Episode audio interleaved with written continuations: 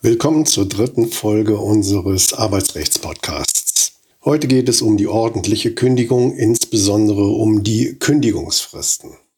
Die ordentliche Kündigung beendet das auf unbestimmte Zeit geschlossene Arbeitsverhältnis nach Ablauf der Kündigungsfrist, die mit Zugang der Kündigung zu laufen beginnt. Der Tag, an dem sie zugeht, wird nicht mitgerechnet. Die unrichtige Fristberechnung macht die Kündigung nicht insgesamt unwirksam, sondern verschiebt nur den Zeitpunkt ihrer Wirksamkeit nach hinten. Dem kündigenden Arbeitnehmer stehen grundsätzlich keine Beschränkungen entgegen, da er nach seinem Belieben das Arbeitsverhältnis beenden können soll. Anders bei einer Kündigung durch den Arbeitgeber. Bei entsprechender Betriebsgröße und Beschäftigungsdauer kann der Arbeitnehmer allgemeinen Kündigungsschutz nach dem Kündigungsschutzgesetz haben. Daneben gibt es Beschränkungen bei bestimmten Personengruppen, zum Beispiel schwangeren, schwerbehinderten Menschen, Auszubildenden oder auch Betriebsratsmitgliedern, sodass dann der besondere Kündigungsschutz eingreifen kann. Kündigungsfristen können im Arbeits- oder in einem Tarifvertrag geregelt werden. Ist dies nicht der Fall, gelten die gesetzlichen Kündigungsfristen nach 622 BGB.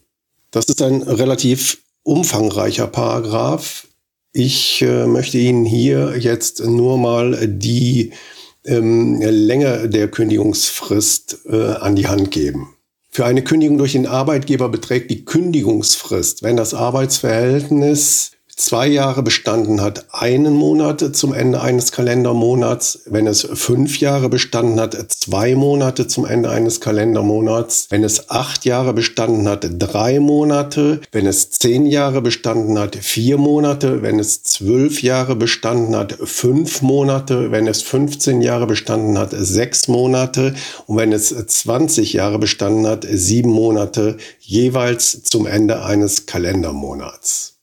Die gesetzliche Grundkündigungsfrist von vier Wochen nach 622 Absatz 1 BGB kann nur tarifvertraglich und in den in 622 BGB genannten Sonderfällen einzelvertraglich zu Ungunsten des Arbeitnehmers abbedungen werden.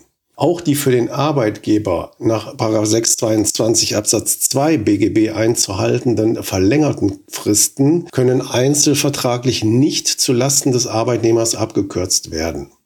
Besonderheiten ergeben sich unter Umständen bei Arbeitsverhältnissen, die vor dem 15.10.1993 begründet wurden. Zu diesem Zeitpunkt trat das Kündigungsfristengesetz in Kraft und glich die bis dahin geltenden unterschiedlichen Fristen für Angestellte und Arbeiter an. Bei Prüfung der Kündigungsfrist für einen Angestellten, dessen Arbeitsverhältnis vor oben genanntem Termin begann und von 622 BGB abweichende Kündigungsfristen enthielt, gilt nun Folgendes. Wird im Arbeitsvertrag lediglich auf die gesetzlichen Vorschriften verwiesen, liegt eine bloß deklaratorische Verweisung vor. Das heißt, maßgeblich ist die jeweils zum Zeitpunkt des Zugangs der Kündigung geltende gesetzliche Kündigungsfrist. Wenn im Arbeitsvertrag aber auf die gesetzlichen Fristen in der Fassung vom verwiesen wird oder die Kündigungsfrist sogar ausdrücklich genannt ist, so gilt diese konstitutive Verweisung.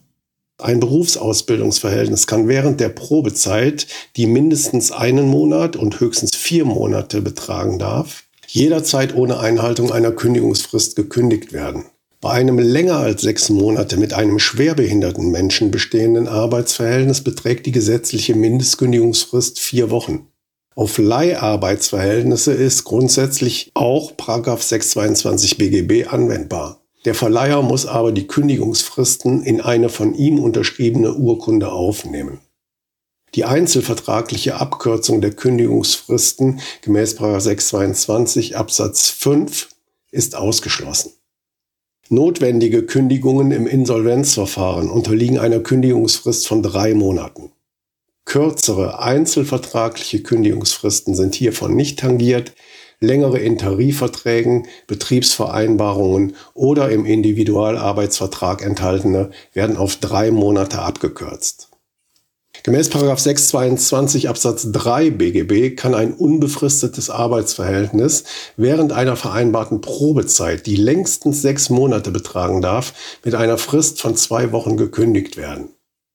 Demgegenüber gilt diese Kündigungsfrist in einem nach dem Teilzeitbefristungsgesetz befristeten Probearbeitsverhältnis jedoch nur, wenn einzelvertraglich oder in einem Tarifvertrag ein vorzeitiges Kündigungsrecht vereinbart ist. Die Kündigungsfrist eines Aushilfsarbeitsverhältnisses darf innerhalb der ersten drei Monate die Grundkündigungsfrist unterschreiten. Die Kündigung darf sogar ohne Einhaltung einer Frist erfolgen.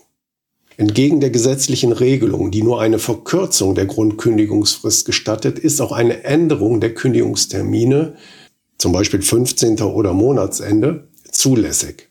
In Kleinunternehmen, das heißt in solchen, in denen nicht mehr als 20 Arbeitnehmer ausschließlich der Auszubildenden beschäftigt werden, kann die Kündigungsfrist einzelvertraglich bis auf vier Wochen ohne Bindung an die festen Kündigungstermine des Absatz 1 vereinbart werden. Die Mitarbeiterzahl wird wie in 23 Kündigungsschutzgesetz ermittelt. Das heißt, Arbeitnehmer mit nicht mehr als regelmäßig 20 Wochenstunden Arbeitszeit werden mit dem Faktor 0,5, Arbeitnehmer mit nicht mehr als regelmäßig 30 Wochenstunden Arbeitszeit werden mit dem Faktor 0,75 gerechnet. Entgegen vorgenannten Einschränkungen bei der Verkürzung von Kündigungsfristen können einzelvertraglich längere als die gesetzlichen Kündigungsfristen ohne weiteres vereinbart werden. Für die arbeitgeberseitige Kündigung kann sie beliebig lang bis hin zur ordentlichen Unkündbarkeit des Arbeitnehmers ausgestattet sein. Für den Arbeitnehmer darf die Bindung an das Arbeitsverhältnis jedoch längstens fünfeinhalb Jahre betragen. Aus dem Umstand, dass für die Kündigung durch den Arbeitnehmer keine längere Kündigungsfrist vereinbart werden darf als für den Arbeitnehmer, folgt, dass dies umgekehrt der Fall sein darf. Zulässig ist auch, die Fristen für Arbeitgeber und Arbeitnehmer einzelvertraglich identisch auszugestalten. Bei einer entgegen 622 Absatz 6 BGB vereinbarten längeren Kündigungsfrist für den Arbeitnehmer als für den Arbeitgeber hat sich auch letzterer an die für den Arbeitnehmer geltende Frist zu halten. Tarifverträge können von 622 BGB abweichende Kündigungsfristen und Kündigungstermine enthalten, die aber nur greifen, wenn Arbeitgeber und Arbeitnehmer tarifgebunden sind oder der Tarifvertrag allgemeinverbindlich ist. Auch können nicht tarifgebundene Arbeitsvertragsparteien tarifvertragliche Kündigungsfristen durch Bezugnahme auf einen brancheneigenen Tarifvertrag oder auch nur auf die dort enthaltenen Fristen vereinbaren. Da der Tarifvertrag Rechtsnormen enthält, gelten bei unterschiedlichen tarif- und arbeitsvertraglichen Fristen die des Tarifvertrages, es sei denn, die arbeitsvertraglichen sind dem Arbeitnehmer günstiger. So, genug für heute. Alle Kapitel des Podcasts finden Sie auch unter arbeitsrecht-podcast.de. Bleiben Sie auf dem Laufenden und abonnieren Sie ihn. Auf der Website info-kündigung.de können Sie alle Informationen auch nachlesen. Wenn Sie Fragen zum Thema Arbeitsrecht oder einen Themenvorschlag haben, können Sie uns auch gerne eine E-Mail an kanzlei.ra-potras.de senden. Danke fürs Zuhören und bis zur nächsten Folge.